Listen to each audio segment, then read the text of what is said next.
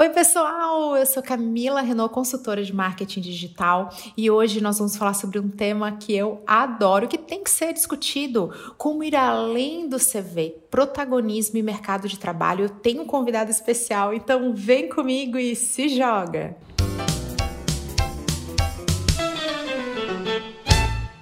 Jaqueline Rosa, da RH Genial, bem-vinda a esse podcast. Que prazer te receber aqui. Por favor, conta para quem está nos ouvindo um pouquinho de você. Oi, gente, tudo bem? Oi, Camila. Nossa, estou muito feliz de estar participando aqui contigo. Quando eu recebi no direct o convite, eu quase infartei. eu pensei, gente, será que é comigo mesmo? E não é que era. Então aqui estou, né? Bom, eu sou a Jaque, eu sou natural aqui de Blumenau. É, eu tenho formação técnica em administração, superior em gestão de RH e no momento eu estou cursando o quinto semestre de psicologia. E com, na área Gente, de... tem isso ainda. Não sabia. Que show.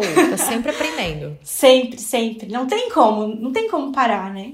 E eu atuo no RH, com RH, desde 2014, mas desde 2016 empreendendo e focada no recrutamento digital. Eu amo esse teu modelo de trabalho. A gente é amiga virtual há um tempão, né, já que a gente Sim. sempre se comenta, troca directs e reage aos stories uma da outra. Você tem uma atuação no Instagram que é muito legal, sempre com conteúdo rico, mas também de uma forma irreverente, criativa. Você já brincou a respeito de você desempenhar múltiplas funções no teu negócio, que é muito típico do empreendedorismo. Né? Eu também passo por isso. Eu delego? Claro que sim, mas eu também faço muitas coisas do meu negócio, faz parte de ter uma pequena empresa.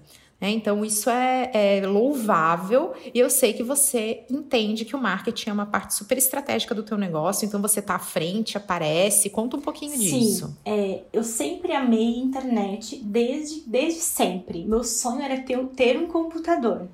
Eu consegui ter um com 15 anos. É, e desde lá, a, a internet sempre me fascinou pelo, pela agilidade no acesso e a forma que as coisas acontecem. Então, eu lembro que quando eu era criança, eu, eu ia falar quando eu era pequena, mas eu ainda sou.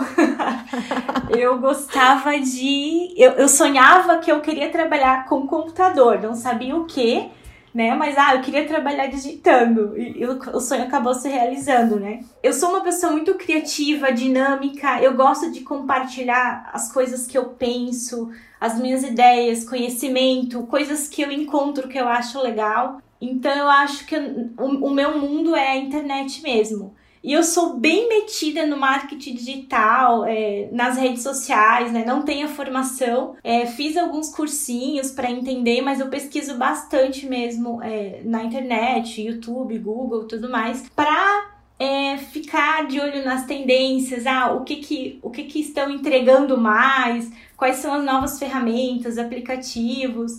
E acaba se misturando, porque eu preciso entender, né, do RH mesmo, da parte é, ali de gestão de, de currículos, analisar comportamentos e tudo mais, e da parte do marketing. Não, não tem como fugir tendo um negócio na internet.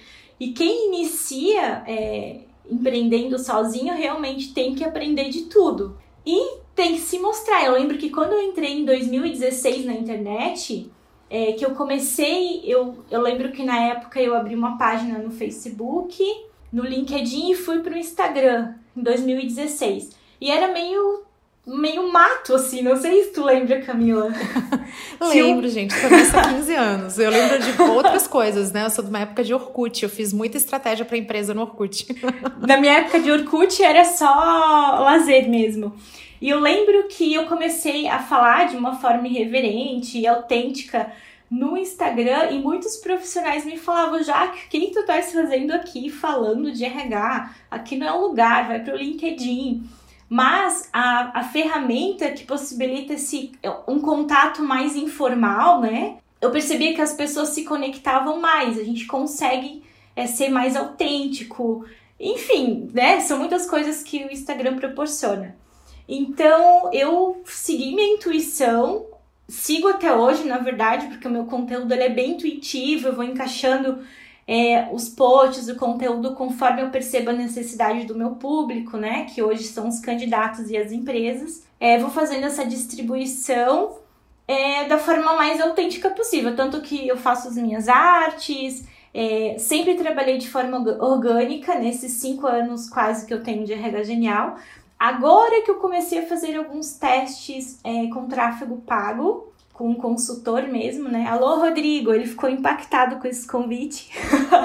ele ficou muito feliz. Se joga.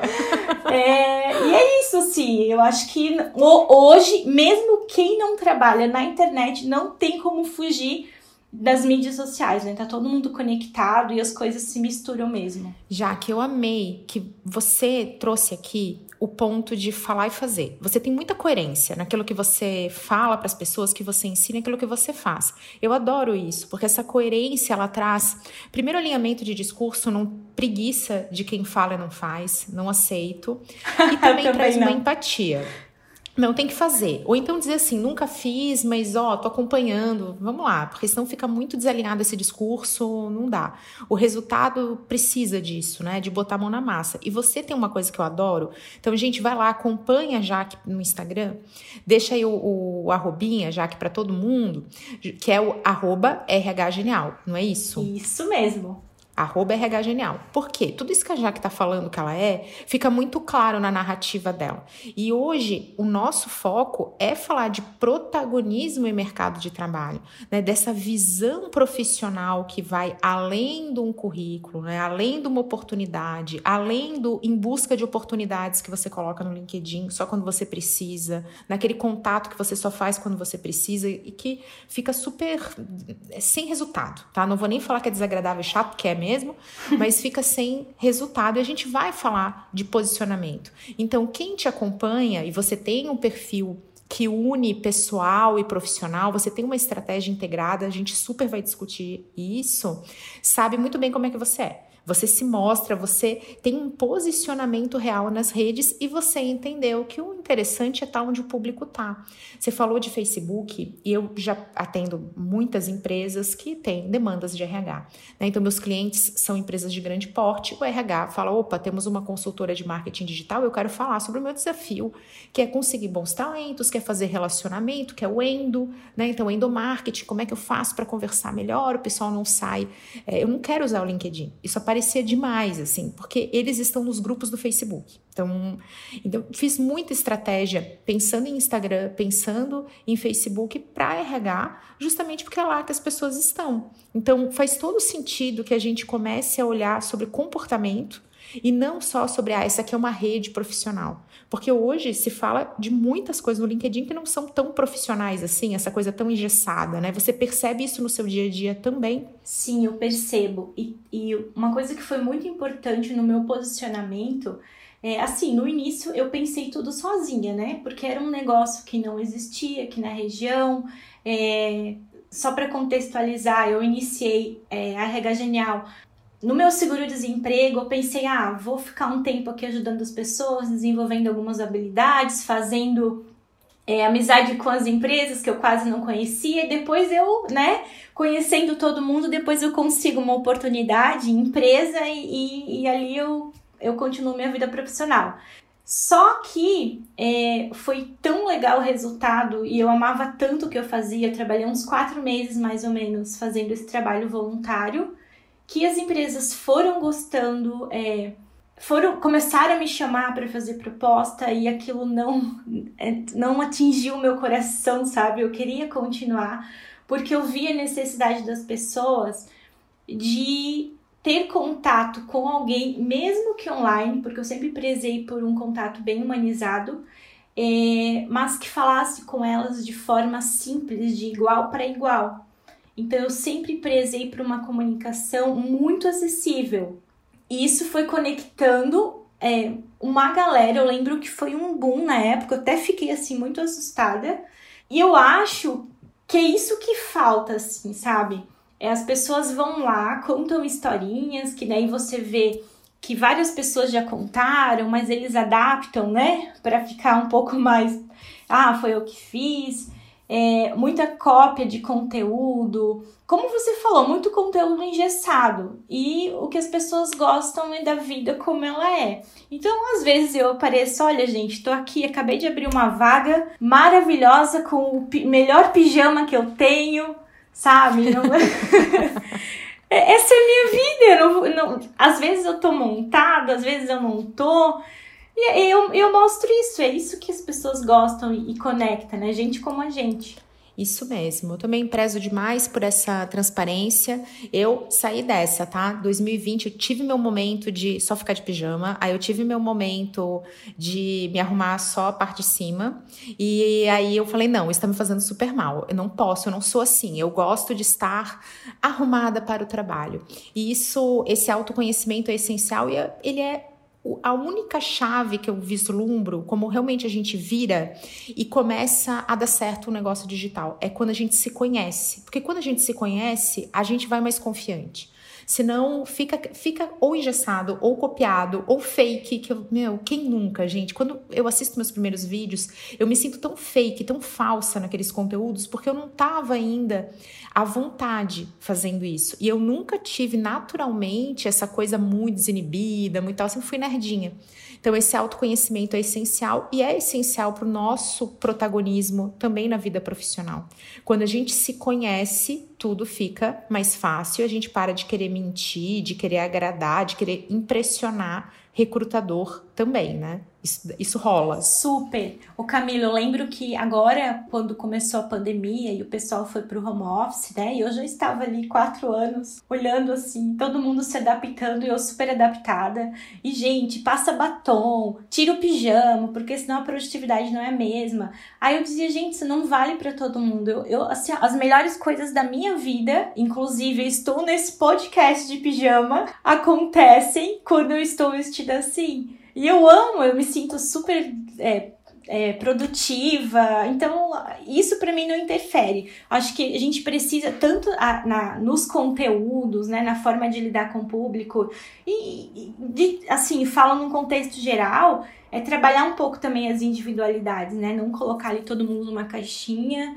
Eu acho que é por isso que o meu negócio dá certo. É, eu dou atenção individual, sabe? Eu, eu escuto as dores, eu trabalho isso. E é isso, o, o que serve para um não serve para outro, isso é, é, na vida profissional, é, pessoal, em todos os âmbitos né, que a gente convive. Isso, eu concordo plenamente. Ó, novamente é o autoconhecimento, olhar para dentro, escuta podcast, lê livro, acompanha profissionais, encontra ferramentas, mas busca uma maneira de desenvolver o seu autoconhecimento. Que já que é bem isso, para você é, é ótimo, não tem diferença, para o outro vai fazer. Eu sempre falo isso a respeito de filhos dentro do escritório. Tem gente que, nossa, os filhos estão ali, tá fazendo live, o filho vem, aparece. Eu não consigo, né? Ou eu tô fazendo live ou eu tô de olho na minha filha uma coisa que eu tinha bloqueio de home office também era assim: estou no meu horário de trabalho, ninguém pode me interromper, o zelador não pode vir, é como se eu não estivesse na minha casa. Hoje eu tenho uma sala minha, isso já faz algum tempo, mas por muito. Até minha filha ter mais ou menos um ano, tá? Que aí ela começou meio que misturar dentro de casa e tudo bem, vai pra escolinha, mas isso bagunçava a minha rotina. Eu tinha home office e eu tinha essa coisa engessada do horário. Não, estou no horário de trabalho. Até que eu entendi, cara, isso não muda nada, eu sou super disciplinada. Então, deixa ele lá fazer uma coisa que surgiu de casa. É, sou gente como a gente, né? Lavo louça, estendo roupa, né? Vou cozinhar, sabe essas coisas do dia a dia? Eu achava que não, tinha que ser fora do horário comercial. Eu falei, meu, se joga sem medo, nada a isso não quebra em nada a tua produtividade, você só vai encaixando pausas e beleza. Então é, é muito importante a gente quebrar esses paradigmas, né? Aquelas nossas velhas opiniões formadas sobre tudo. E por falar nisso, eu quero falar com você sobre currículo, porque currículo é um tema né, delicado e ele é o foco do teu trabalho, é isso? Você vive é, nesse meio, nesse processo, captando currículos para empresas. Fala desse teu dia a dia. Isso. É, a RH Genial, ela auxilia, né? No caso eu, auxilio as empresas na captação de currículos para suas vagas. Então, ah, ela abriu uma vaga lá, me envia, a gente alinha o perfil, coloco no site e fazemos as divulgações em todos os canais possíveis para que o maior número de pessoas saibam que essa vaga existe, né? E o maior desafio no meu trabalho, sim, é com o currículo.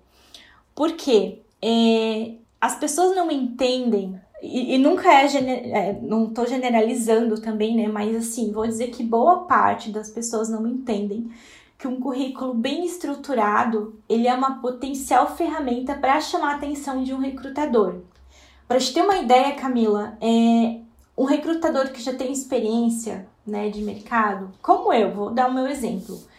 A gente bate o olho em média de 6 a 10 segundos a gente já sabe se o currículo vai dar certo para aquele cliente ou não se encaixa na vaga ou não, porque, né, para cada oportunidade já tem os, os critérios de avaliação pré-definidos, então a gente vai batendo o olho ali. E eu vejo as pessoas bastante preocupadas com, ah, eu quero fazer um currículo de impacto, é, o design, como que eu tenho que fazer. E o maior erro hoje é do feijão com arroz, é o básico, sabe? Colocar os dados os dados básicos mesmo, objetivo de, no currículo, descrever as atividades, tempo de empresa, é, fazer uma formatação bem organizada, limpa. Isso é tão raro a gente encontrar que quando a gente recebe, esse é o diferencial. Dá para acreditar? Dá super, porque marketing digital é igual. A gente tem uma super busca por estratégias arrojadas, o hack, aquilo que vai pro algoritmo. Eu falo, gente do céu, mas o básico não tá feito. Então, é verdade, gente. Eu adoraria trazer uma revolução aqui. Eu faço essa mesma brincadeira em relação a, ah, gente, eu tô saúde, então tem que comer bem, tem que dormir bem, tem que se exercitar. Nossa, nunca imaginei. Pois é, é que é aquele básico que a gente não gosta, né? Porque ele, ele já está saturado na nossa mente, a gente quer uma novidade, a gente quer um milagre. Mas eu concordo plenamente que o visual do currículo não é tão importante quanto o que tem dentro dele. E eu acho até importante você falar isso, que é utilidade pública. Então, para o recrutador, não é o visual mesmo que mais impacta. O que vai impactar essa organização é você ter clareza, você sair do mesmo. Dá aí a dica de ouro para quem está ouvindo a gente. É isso mesmo, Camila. É, a formatação ela limpa, é, seguindo uma ordem, uma organização, é o que causa impacto ali na nossa análise, porque a gente bate o olho, vai seguindo ali os critérios que precisa e já consegue fazer um mapeamento do perfil. É, quando a gente precisa ficar interpre interpretando as informações, aí o negócio começa a ficar mais complicado, porque a gente vê que tem né, é, muitos buracos entre uma coisa e outra. E o RH, ele não tem tempo para ficar ligando para o candidato. É, olha, gente, essa informação aqui não ficou clara, né? Você pode me explicar melhor? Não, não tem, tem tem currículo que chega e já é descartado. Eu ainda faço um trabalho assim que é, conforme eu vou vendo a necessidade, eu dou uns toques, né? Até nas próprias redes sociais, às vezes direct, e-mail, mas a maioria do RH eles não tem só isso para fazer. Você tem um, um, um, leque gigante de atividades e o recebimento do currículo e análise para as vagas é um pontinho na, dentro daquela rotina intensa, né? Perfeito. Eu vejo que muita gente se preocupa, principalmente na, na tua área, Camila, de marketing, design. é, ah, colocam lá um monte de desenhos. Ah, eu vou colocar aqui meus níveis de, de conhecimento em bolinhas. Daí, poxa, a pessoa coloca lá 10 bolinhas. Dela preenche quatro bolinhas e meia. Aí a gente não sabe o que, ela quer falar com aquilo, se é um, conhecimento básico, se é intermediário, se é avançado. Aí nas outras bolinhas já tá tudo muito diferente, né? Então, assim, o que, que a gente quer? Que você escreva: meu conhecimento em Photoshop é básico, é intermediário, é avançado.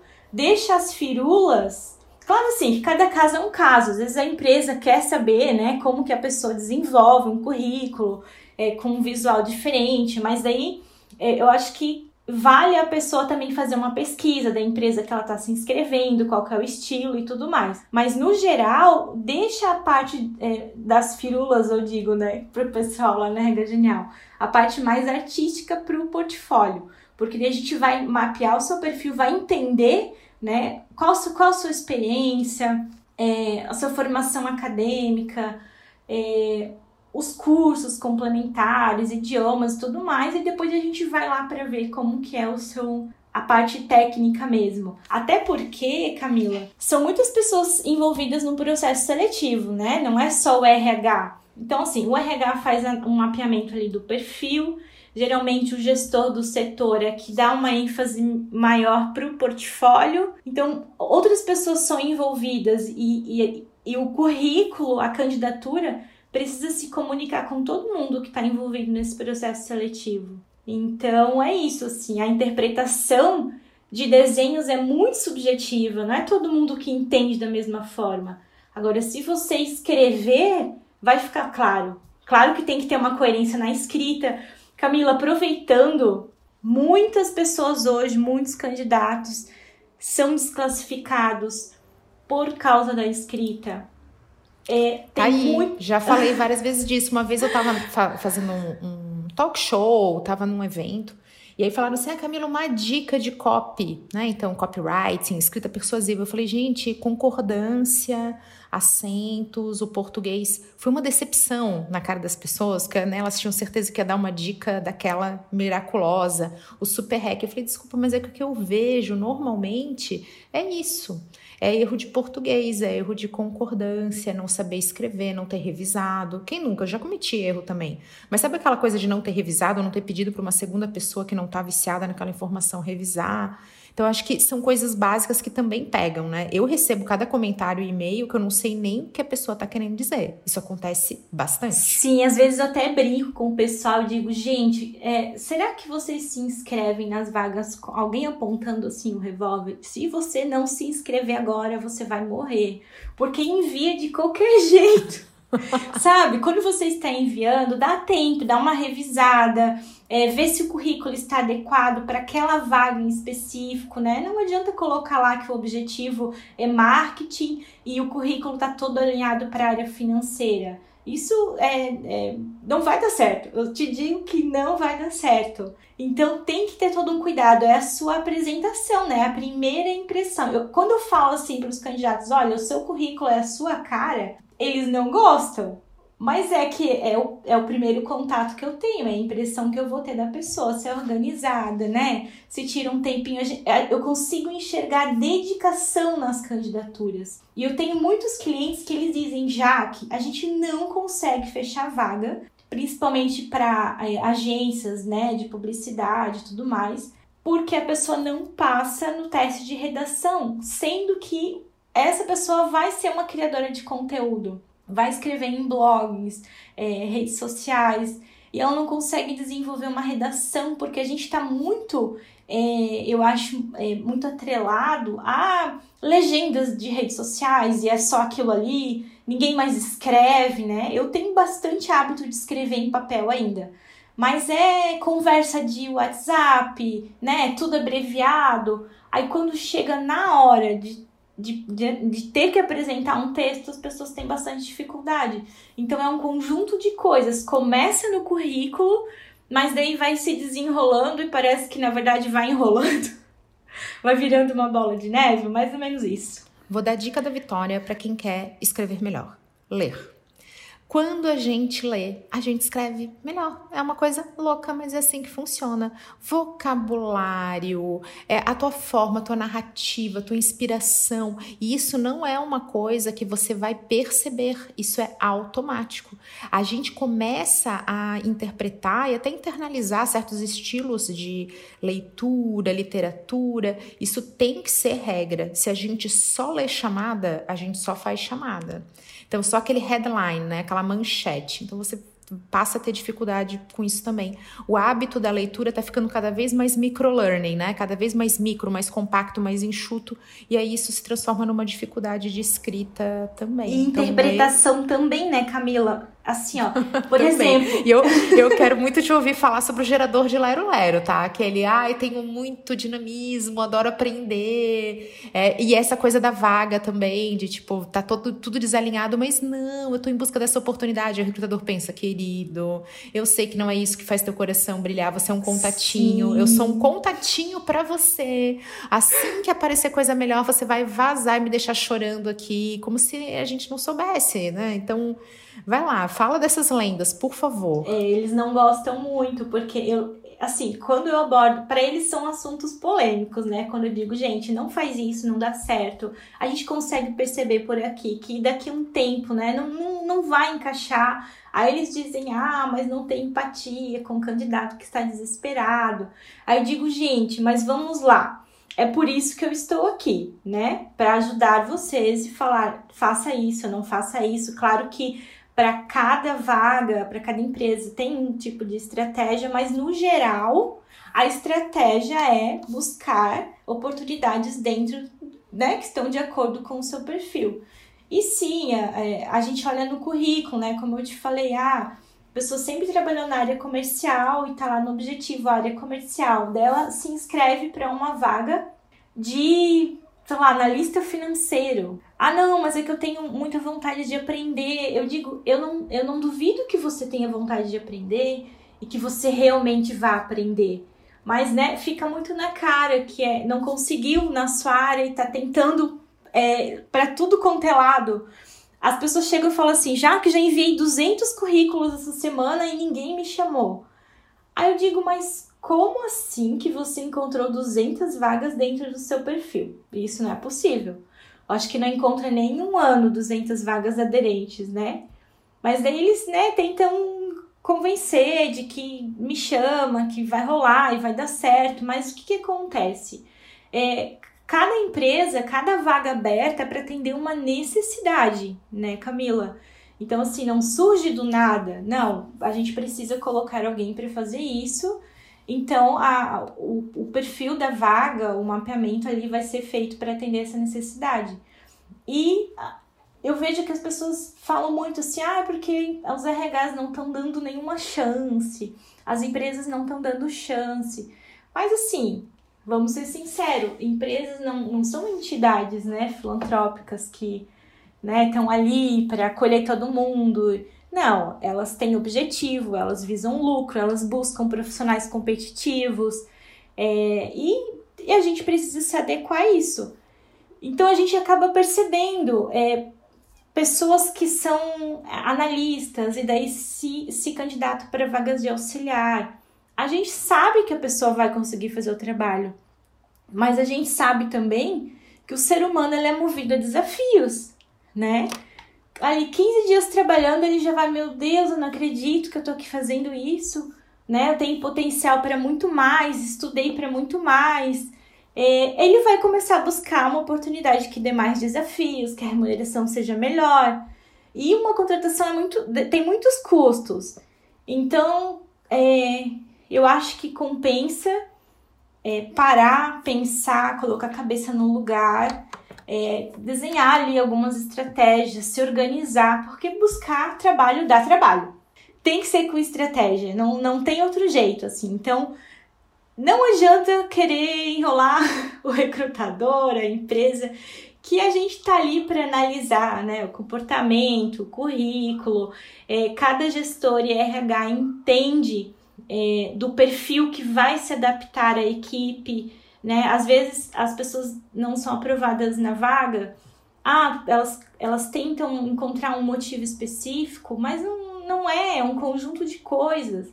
Às vezes eles precisavam de uma pessoa com uma competência complementar. Ah, todo mundo é muito quietinho lá na equipe. Se colocar mais algum ali que, que não fala com ninguém, que não agita o setor, as coisas podem não, né, seguir para um rumo de que que não é o que a empresa está buscando. Então, põe um extrovertido lá no meio da equipe.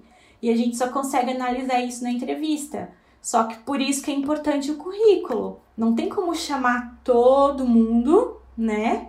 Todo mundo que falou ali que é, que é dinâmico, que é proativo, que é responsável, né? Isso é muito subjetivo. Você é, é comunicativo comparado com quem? Com seu irmão que não fala nada, né? É responsável, muito responsável comparado com quem? Com a, o irmão que não arruma a cama? Ah, eu arrumo, eu sou muito responsável. Então essas coisas não colam, né? A gente é preparado para fazer essas análises, assim. E até a própria, a, a própria forma como a pessoa chega abordando, a gente já consegue ver se é proativo ou não. Ai, qual que é o link da vaga? Poxa vida, o link tá ali, né? Então, assim, não, já não tem proatividade. Isso, adorei. As nossas gritam, atitudes gritam. gritam, né? Tem que ser falado isso. As pessoas vêm até o meu direct, né? Então, eu, você viu que a gente se fala por direct também, então eu respondo todo mundo. Chega ali e, Camila, como que eu faço para botar o botão tal? Cara, procura no Google. Você não precisa vir me perguntar sobre isso. Quantas vezes a pessoa me pergunta? Eu vou no Google, como procurar? Pego o primeiro link e falo, procurei no Google, tá aqui. Ah, legal. Poxa, meu sonho é trabalhar contigo, porque adoro que você prioriza a proatividade, você empodera as pessoas. Falo, gente, não dá. Tem, você tem que buscar. As tuas atitudes gritam, que a gente não consegue ouvir o que você tá falando, né? Porque a atitude tá é, gritando. Eu amei, já que você falou sobre o o cargo desalinhado. Eh, isso aconteceu com um cliente meu recentemente. Eles abriram uma vaga para um cargo assim, assistente, tá? Assistente é o, é o que melhor define. E surgiu para essa vaga uma pessoa que é minha, a minha colega de profissão, era uma área de e-commerce, e ela é uma coordenadora e aquilo, e ela, né, comentando, poxa, mas citou o teu nome, você não recomendou, tarará, você podia ter falado, e disse, bom, eu não vou indicar alguém que tem um cargo de coordenação para essa vaga, fica é tão desalinhado e tal. Não, mas ela tá super empolgada, ela quer fazer, citou o teu nome, eu fui pra, fui falar, né, falei, não, claro, fui falar, falei com essa colega, ela disse, não, pois é, que não, eu saturou nessa empresa que eu tô, eu tô, assim, no meu limite, tô buscando novas oportunidades, mas, poxa, eu super topo o desafio. Eu disse, poxa, será? Será que não era melhor você ter um pouquinho de paciência? Eu sei que dá ansiedade e tal. Isso eu falando com a minha colega. Né? E ela, não, não, não. Eu fui super franca, né, com ela, assim como eu fui com o cliente. Falei, gente, é o famosa ansiedade, é aquela situação. Quem pode. A gente pode julgar? Quem sou eu para julgar? Claro que não, eu entendo. Mas será que é, a gente tá fazendo bem? Vamos parar assim, a gente tá fazendo bem para essa profissional, dizendo para ela, olha, você vai estar tá aqui num cargo que está abaixo das suas competências nesse momento, que você já passou e que vai te trazer uma, um desalinhamento, não vai ser bom. E aí não vai ser bom para a empresa também, né? O e RH olha muito isso, Camila. Muito, porque isso é um, é um cuidado para a pessoa, já que é um cuidado, porque dito e feito, tá? Só para vocês entenderem o desfecho da história, dois meses depois, rompimento, não, não me valorizam, ah, isso não é legal, porque apareceu coisa, uma oportunidade melhor, né? Então a pessoa vai e todo mundo perdeu nesse meio tempo quem ensinou e não aplicou, quem apostou no desafio e se frustrou, quem teve que tirar essa profissional de uma vaga que ela tinha recém-entrado, porque isso também pesa para RH. Putz, a pessoa acabou de entrar. Isso pesa também, né? Então conta um pouquinho disso. Pesa muito, até porque o que, que a gente fala, né? Aqui que a gente fala, não, que, as, que os dados mostram que a pessoa ela pode demorar de seis meses a dois anos para se adaptar no cargo. Isso é cientificamente comprovado. E é, quando ela sai muito rápido, ela não entregou nada, na verdade, né? Porque ela ainda está em fase de adaptação de cultura, com a equipe, com o trabalho. Então, ela só passou pela empresa. E isso não é interessante para ninguém. Então, a, a, gente, a gente cuida muito com isso, porque é um desalinhamento não só de cargo, mas de expectativas. Porque sim, eu sei que a ansiedade consome, tá? É, e o tempo, às vezes as pessoas se inscrevem na vaga de manhã e à tarde já estão me cobrando já que não me ligaram, será que eu não passei? Então o tempo ele passa muito diferente para quem está buscando um emprego e para quem está recrutando. Porque quem está buscando está esperando por aquela vaga. E as horas não passam, e ninguém liga, e ninguém manda e-mail. E para quem está recrutando, é, tem muita coisa para fazer no dia a dia. Eu vou ver a vaga depois. É, vou deixar para sexta-feira que eu vou ter um tempo para fazer a revisão do a, a, análise dos currículos. Então essa ansiedade ela atrapalha na busca, é, no entendimento de qual vaga seria mais aderente ao meu perfil e ela, né? Às vezes as empresas acabam topando até por uma questão de é, falta de, de candidatos, às vezes, né, até no desespero para contratar, isso acontece e erram muito feio. E não é só a empresa analisando é, o candidato, o candidato também precisa analisar a empresa, é um lugar, né? Quanto, quantos candidatos chegam na entrevista e não entraram nem no site da empresa, né? E, e não sabem o que, que a empresa faz, e, e o que, com o que, que ela trabalha, quanto tempo ela está no mercado, se os valores são aderentes ao, né, aos valores. Se ela quer trabalhar, se faz sentido. Então, o desalinhamento de, de expectativa, de cargo, é, a gente tenta ao máximo evitar isso.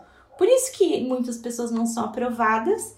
É, e não, não é por duvidar do potencial, é saber o que, que vai acontecer dali para frente. A gente tem experiência nisso, né?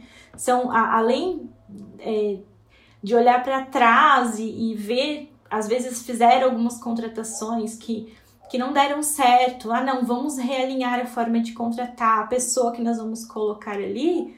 É, a gente também cuida para que as pessoas sejam felizes, né, na, na vida profissional, no trabalho. Então é isso, tem que, eu repito, procurar traba trabalho, dar trabalho. Amei, Jaque, que você falou a respeito de ser feliz. Porque justamente essa felicidade do dia a dia que nos ajuda a, a manter esse tempo de empresa. Hoje, em marketing digital, quer ver para a área de e-commerce, Olha, é muito raro ter aquele profissional que fica mais de dois anos na empresa. Essa rotatividade é muito comum. Então, eu até brinco, quer ver nas grandes startups, né? Então, ah, fulano tá aqui trabalhando nessa, agora passou seis meses, está em outra, vai... Então, todo o mercado vai se, vai se desgastando. Né? Então, isso, como é que a gente lida? Isso também tem relação com a ansiedade que você falou, até te ouvindo falar, ah, essa ansiedade. Eu vou falar que é igual quando a gente está num relacionamento e a pessoa tá ali, você fica esperando a pessoa te ligar e o tempo não passa e a pessoa tá lá, né? Ah, pois é.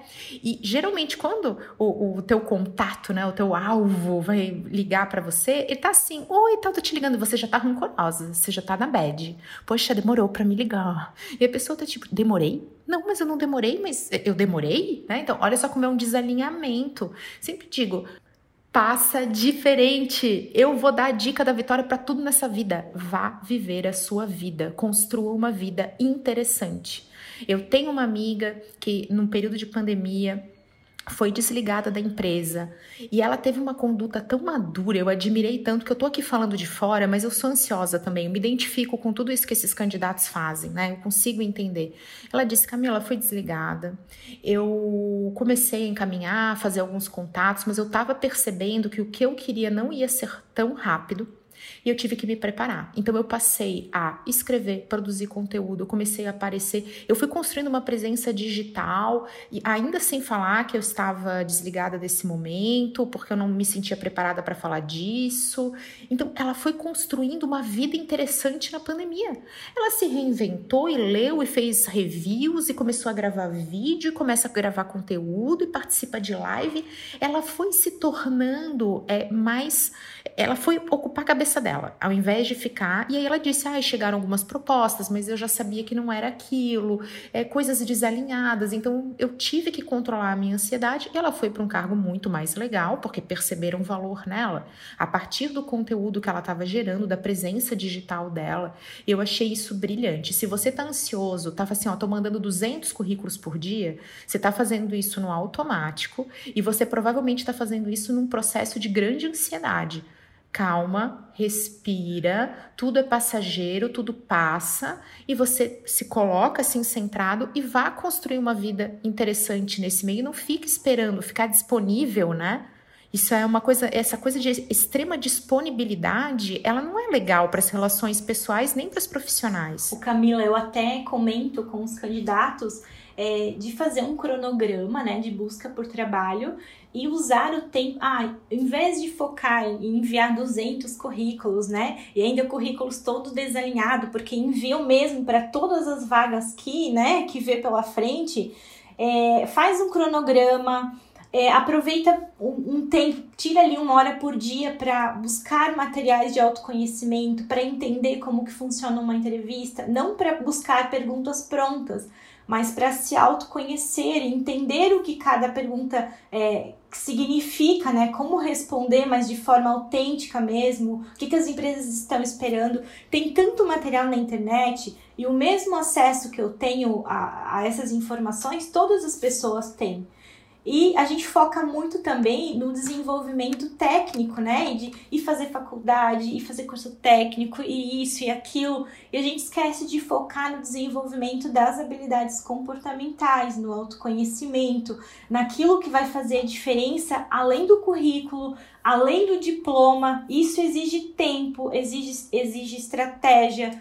Então tem que ocupar o tempo, tanto quem está empregado, quem não está da melhor forma, né? Porque senão a frustração vem, porque realmente vai enviar ali 200 currículos, as empresas não vão ligar porque não está alinhado. Aí dá a impressão que a pessoa passou, nossa, passei a semana enviando currículo e ninguém me liga, e ninguém me dá uma chance, quando na verdade foi feito, né, no piloto automático, como você falou.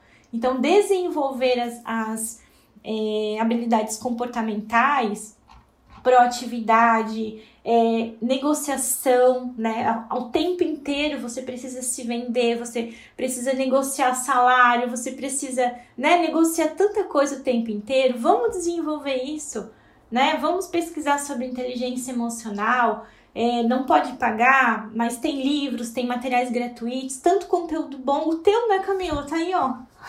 Grátis em todas as plataformas. Então não glúten. é, não é, só... é grátis e sem glúten.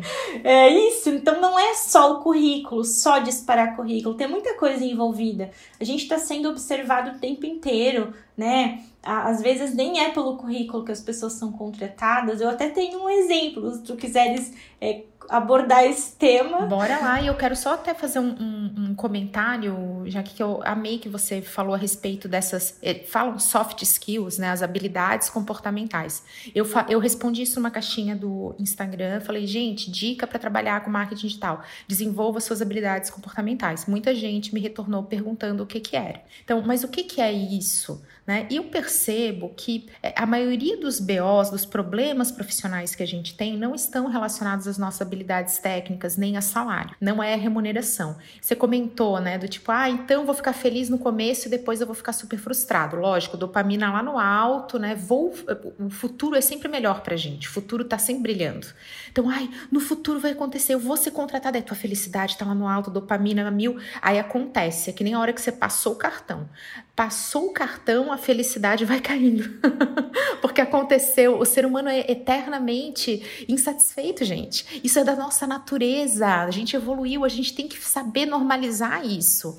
Que é que nem tudo, relacionamento profissional. Você fala assim: ai meu Deus, aí quando eu tiver a promoção, aí você visualiza, você tá feliz da vida. Aconteceu a promoção, começa a cair a felicidade. E aí a gente quer buscar pro próximo, né? As nossas expectativas sempre vão é, aumentando. Uma coisa que aparece muito já aqui nessa coisa do comportamental vem do topo qualquer coisa. Eu tenho um conteúdo no meu canal, no meu Instagram, sobre entrevista de emprego que é assim, nunca diga isso. Então, quando te perguntam, então, qual é o teu objetivo? Ah, não, eu faço qualquer coisa. Como assim qualquer coisa? Isso fala tanto da gente, fala que você não se valoriza porque você quer qualquer coisa, fala que você não tem foco, fala que você não está decidido, você não está certo sobre o teu rumo.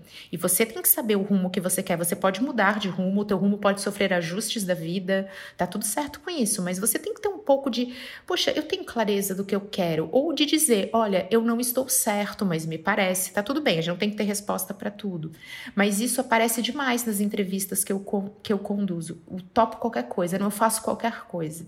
Então, poxa, complicado, né? Fala dos soft skills que eu quero te ouvir, que você está dando aula aqui nesse podcast. É, essa questão de topo tudo, as empresas elas não topam tudo, porque elas não querem arriscar, né? Ah, eu vou colocar ele aqui para ver se vai dar certo, porque ele topa tudo mesmo? Não, né? Como eu falei, tem uma necessidade para ser atendida e ninguém, as empresas não estão topando tudo, elas estão topando as pessoas que se encaixam naquele perfil. Então, realmente mostra que a pessoa não tem foco. Assim, eu acho é, a gente também não pode obrigar as pessoas, não. Elas têm que saber qual que é a profissão que elas querem seguir. Ontem eu até fiz um post falando assim que é, os, os jovens, né, é tão difícil escolher uma profissão porque dorme com 17 anos, é, ai, aí o pai, ah, eu que mando aqui, é tudo como eu quero e não sei o que. Aí acorda com 18 anos, tem que trabalhar, escolher a profissão, escolher a faculdade, né? A, o nosso corpo biológico, ele não funciona assim.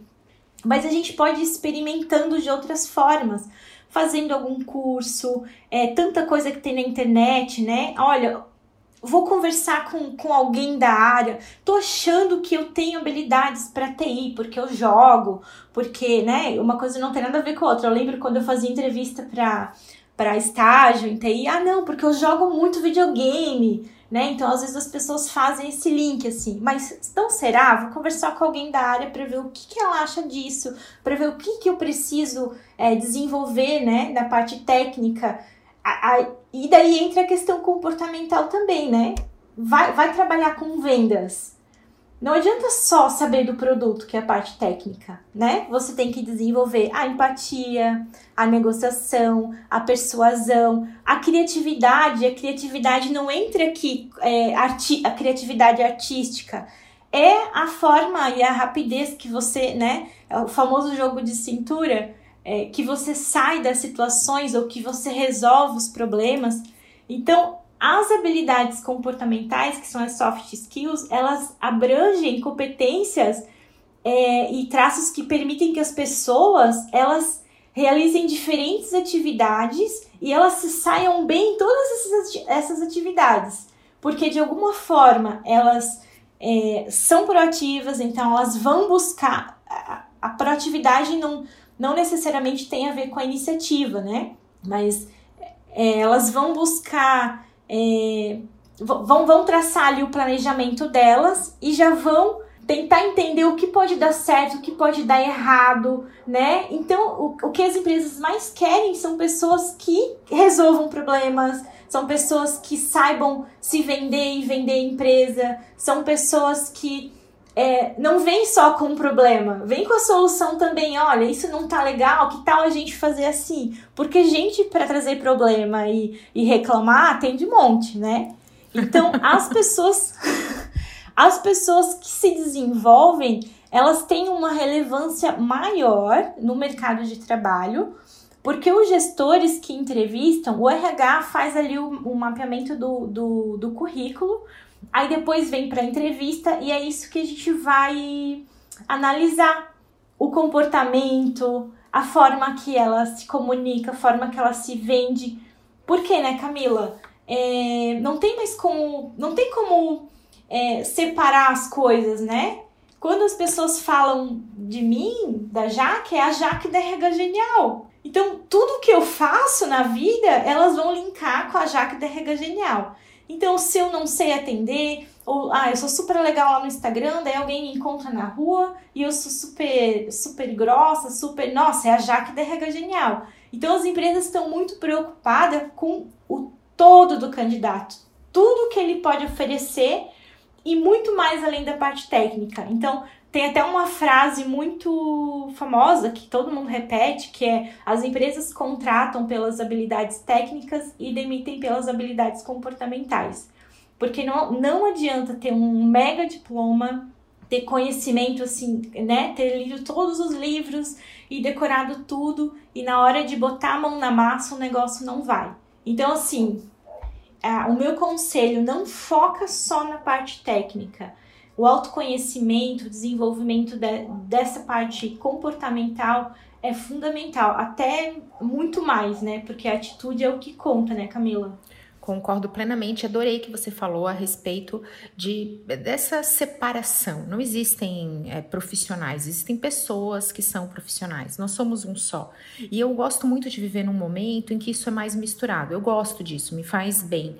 Eu lembro de ouvir meu pai, né, falar a respeito de não, porque poxa, aí a vida profissional, porque não existia celular, não tinha internet, a comunicação não existia. Você saía de férias, acabava a tua comunicação. Né? Então, só se alguém da, tua, da empresa fosse até tua casa tocar a campainha, né? Ou então te telefonar no telefone fixo. Então, isso não, não, O telefone fixo era raro, as pessoas nem tinham telefone fixo, era para privilegiados. Então, olha como tudo era bem mais complicado, existia uma separação, você tinha protocolo, dress code, um código de conduta, maneira de se vestir, você falava por memorandos, tinha uma série de coisas que hoje não existem. A gente tá mais de igual para igual, mas por outro lado, o, o, trabalho invade a vida pessoal, porque o WhatsApp do trabalho chega, o cliente chega, teu chefe, teus colegas, os problemas chegam até você a tua vida pessoal invade teu trabalho, porque o WhatsApp também tá aí, a internet e a forma de comunicação também facilita isso. E tem a questão das redes sociais. Né? Então, vamos lá, RH, dá uma stalkeada, conta aí, fala aí a verdade para quem está nos ouvindo, como é que é esse momento? Vocês stalkeiam, vocês olham, é, ou isso é irrelevante, o que, que não pode fazer? Me fala um pouco disso. Olha, o RH é uma espécie de FBI. Detetive, a gente descobre... É, não, ah, não colocou o, o o link ali da rede social. A gente vai descobrir, a gente vai dar uma stalkeada, a gente vai olhar, porque a internet, ela diz muito sobre a sua marca pessoal, né? Tem gente que acha, acha, acha injusto. Ah, não, a minha, minha, lá na rede social eu sou uma coisa e lá na empresa eu sou outra. Mas eu digo assim, tá, então em algum lugar você é infeliz, né? Porque em algum lugar você não é o que é. Então eu entro na empresa e me transformo, vou para casa e me transformo? Não. É, é uma pessoa só, as coisas se misturam, né? Você traz a sua subjetividade para o local de trabalho também. Então, a gente stalkeia sim, a gente fica de olho, tem empresas que são mais conservadoras e pode parecer injusto, mas elas desclassificam sim por pela foto do perfil, né? Porque ali é a imagem que você está passando e como eu falei, a imagem que eu estou passando é muito atrelada ao, à minha profissão, a Jaque da RH Genial, né? Então, em todos os lugares que, que vocês veem a minha foto, vocês vão lembrar que é a Jaque, vocês vão vincular a empresa com, com a minha pessoa. Então, a gente olha sim, tá? E existe muitas... Ah, não precisa é, tornar a rede social um uma extensão da vida profissional e ficar postando sobre né, conteúdos, é, sei lá, conteúdos técnicos. Mas a gente olha para ver se a, se a forma de viver da pessoa está alinhado com a cultura, com o que a gente acredita, se combina, né? É, os gostos, onde vai, o que faz, com quem não, não, tem, não tem a ver com preconceito, tem a ver com combinar mesmo. Não, não tem quando a gente arruma um namorado, já tô casada, né? Já passei dessa fase, mas a gente não vai lá stalkear e, ai, mas, mas ele, ele vai lá e eu não gosto, ai, ele gosta de sertanejo, eu não gosto de sertanejo, então eu vou ter que ir no. Vou ter que ir no. Ai, não sou muito boa de música. Vou ter que ir no pagode, eu detesto pagode, não vai dar certo, sabe? É mais ou menos esse link que a gente faz. Mas se você quiser, né, dá para ser estratégico também nas redes sociais. O LinkedIn é uma ótima plataforma para isso. Para mostrar o que você sabe, é, para comentar é, em posts, né, dando a sua opinião, mas de uma forma muito profissional. É, cuidar com mentiras, com se envolver em polêmicas, com ficar criticando empresa, ex-colega de trabalho. Tudo isso faz muita diferença. Camila, a gente observa tudo. Para te ter uma ideia, é, a gente estava falando ali além do currículo, né? Eu acabei de, de precisar fazer uma contratação para mim. Depois de cinco anos, graças a Deus, eu consegui delegar uma parte do trabalho. Essa é a parte mais difícil, eu acho, né? delega, delega que é importante. Escuta o pois podcast é, sobre escutei, delegar. Escutei e fiquei muito feliz que esse ano eu consegui delegar várias coisas. E quando eu, eu acompanhava, eu chamo ela de assistente genial. Ela tá, vai ouvir. Um beijo, Ana. É, e eu acompanhava ela nas redes sociais e eu estudei um semestre com ela à noite, quando eu estudava à noite, e observava, sempre observei muito, né, para ver se as pessoas se encaixavam nas vagas que eu tinha. Já entrevistei muito na faculdade. Enfim, eu achei que ela era muito, ela era muito prestativa ela sempre entregava um trabalho com excelência, até um pouco mais do que o professor pedia. Ela fazia as tarefas, era cordial e isso me chamou bastante atenção. E agora, quando eu precisei de alguém para trabalhar comigo, eu lembrei dela. Não pedi currículo, tá? É, eu não fiz uma entrevista com ela. A gente conversou assim, fez um bate-papo mais informal, mas eu já sabia como ela era no dia a dia e aquilo me foi o que me cativou. Então, se ela me apresenta, são as soft skills, né, que a gente falou. se ela me apresenta isso de uma forma relevante, eu sei que eu vou poder contar com ela, que ela vai aprender o que ela precisa, que ela vai se dedicar. Então é um exemplo assim de que eu observava ela de todas as formas, inclusive nas redes sociais. O que os colegas da turma falavam, o que ela apresentava. Então, dá para ser estratégico, né? Não não quer ser visto, vai lá e põe tudo no, como é que fala, no privado, tal. Mas por que não usar isso a favor, né, da tua imagem pessoal? Então, sim, a gente stalkeia, sim, é legal cuidar com o que posta, com o que comenta, com foto, com tudo. E sim, se está buscando uma oportunidade ou quer mostrar algum, é, algum posicionamento dentro da profissão, né? Se mostrar ali presente e que entende das coisas, eu acho que as redes sociais são ferramentas fundamentais. Adorei isso que você falou. Eu volto para a dica: leve uma vida interessante, mostre a sua vida interessante. Ela não precisa ser só profissional nem ser só pessoal. Então você pode ter uma rede social que é uma coleção de selfies ou você pode ter uma rede social onde você se apresenta de forma estratégica. Isso não precisa ser falso, isso não precisa ser forçado, é só você pensar um pouquinho. Meu marido fala muito disso. Então, né, ele é um executivo de banco e ele sempre fala: Ah, eu utilizo todas as minhas redes é, pensando no que, que eu estou mostrando. Então, ah, tem alguma coisa relevante do trabalho, eu mostro que é relevante do trabalho. Tem algum momento relevante da minha família, eu mostro isso com relevância. Eu tento não ser excessivo, eu tento não estar desaparecido, eu tento ter cuidado com o meu português, eu falo de coisas que eu acredito que são relevantes para quem está me acompanhando. Se eu torço para um time, se eu gosto de tal candidato, isso aí não vai mudar a opinião de ninguém. Também não trabalho com política, não preciso usar as redes sociais para militância, etc e tal. Então, é, essa é a visão né? Então ele fala: Poxa, eu gosto que as pessoas me vejam como eu sou, eu gosto de determinados hobbies, então eu mostro esses hobbies. Eu valorizo a minha família, então você vê publicações com a minha família. Eu gosto de viajar, eu gosto de determinadas comidas, eu adoro meu trabalho, assim vai mostrando. Então ele não tem de forma alguma uma presença focada no profissional, mas ele fala bastante disso. Ah, não, eu penso antes de publicar. Isso já libera. Tem uma vida rica de experiências, então se desafia a viver coisas novas, se desafia a fazer alguma coisa. Quando eu falei, já quer vir, eu disse, ah, meu Deus do céu, mas ela veio. E agora ela vai ter um podcast para dizer, ó, tá aqui eu falando por uma hora num podcast, expondo minhas ideias, meu jeito de ser. Uma oportunidade de viver uma nova coisa. Você se desafiou e veio. Então, esses são exemplos. Pensa um pouquinho antes, se desafia e mostra isso. Pronto, não é receita de sucesso? Não dá pra gente ser pessoa e profissional super de boa nas redes sociais? Super, super, super. Eu mesma, né, sigo essas, essas dicas que tu passou. Então lá meu perfil é aberto. É, eu, eu resolvi deixar aberta para as empresas também conhecerem um pouquinho mais da minha vida pessoal e não ficar aquela coisa mecânica de empresa, apesar de eu ser muito autêntica lá, mas a maioria das postagens são vagas, né? Então tem que cuidar também para não misturar tudo.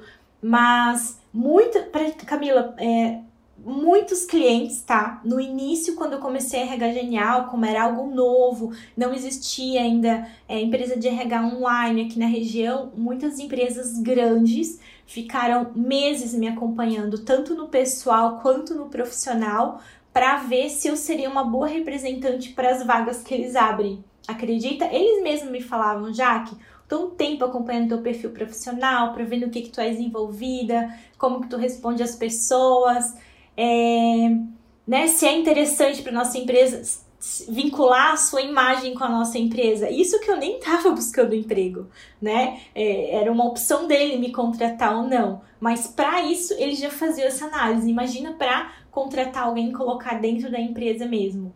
Então isso que tudo que tu falou é, é muito importante e dá para ser legal, dá para ser divertido e dá para ser interessante também. É porque isso são dicas que valem especialmente para prestadores de serviço. Porque a gente está falando de mercado de trabalho, candidatos, pessoas que estão no, no mercado é, disponíveis dessa maneira, mas a gente pode falar de prestação de serviço aqui também, vale a mesma coisa. O prestador de serviço ele é avaliado, o valor que ele vai gerar passa pela imagem dele, passa pelo valor que ele gera como um todo, como uma pessoa.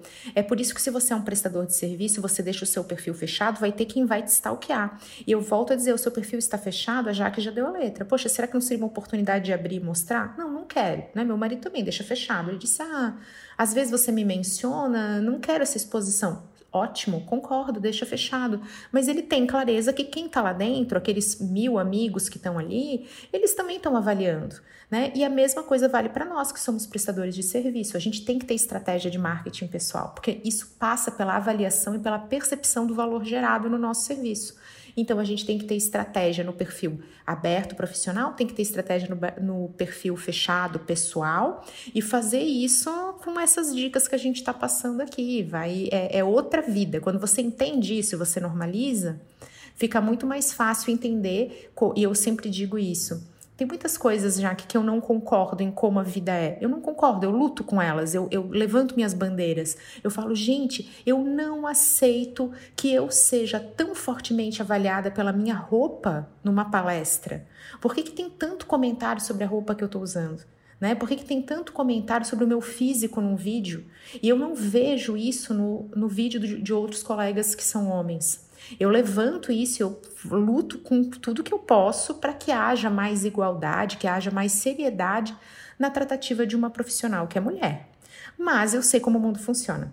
Então, se eu puder trabalhar com estratégia frente a isso que eu já conheço, também é bom. Então, eu defendo minhas, eu escolho minhas lutas, eu defendo minhas causas, mas eu também aplico estratégia para que não fique apenas uma luta sem resultados, que isso uma hora a gente cansa, né? Então, vale bastante a pena. Eu não concordo com todas as formas de avaliação, né, com as exigências às vezes, né? Eu sei que são muitas para uma vaga.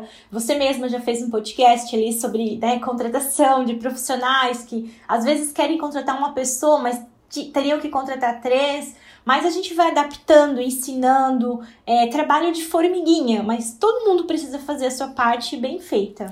Concordo, já que anotei aqui, tá? Deixei dois pontos que a gente falou dos candidatos. Eu quero agora também falar, deixar esse recado, já que já deu até spoiler, porque ela sabe que eu já falei disso.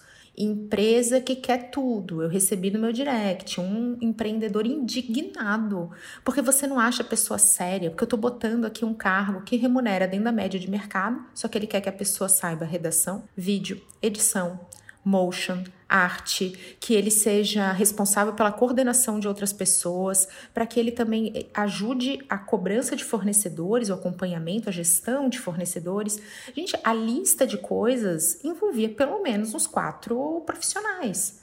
E ele estava indignado. Isso vem por quê? Porque ele não conhece. Então, eu fiz minha parte, vê que eu não concordo, eu luto, faço o que eu posso, mas tem que ter estratégia também. Então, eu expliquei: olha, você está com expectativa muito elevada, eu tenho um vídeo sobre isso, a linha. Às vezes a gente não conhece, acaba entendendo que só a culpa no candidato, no mercado, mas olha também, isso vai te ajudar a ter melhores profissionais. Tá e tá. Isso não gosto, já que outra coisa que eu não gosto é de terrorismo na entrevista. Já vivi, eu já fui entrevistada para para vagas que eu pensava assim, gente, eu acho que eu tô concorrendo ao cargo de CEO da empresa, porque eu tô sendo avaliada de uma forma assim com tanta pressão, fazendo perguntas, me encurralando, que eu falava, gente, será que precisa de tudo isso, né? Será que isso só não tá contribuindo para deixar o candidato mais nervoso e apavorado e aí não consegue falar? Tem gente que chega na entrevista que tá prestes a desmaiar. A pessoa tá, sabe assim, sem cor, aquela mãozinha segurando a bolsa assim que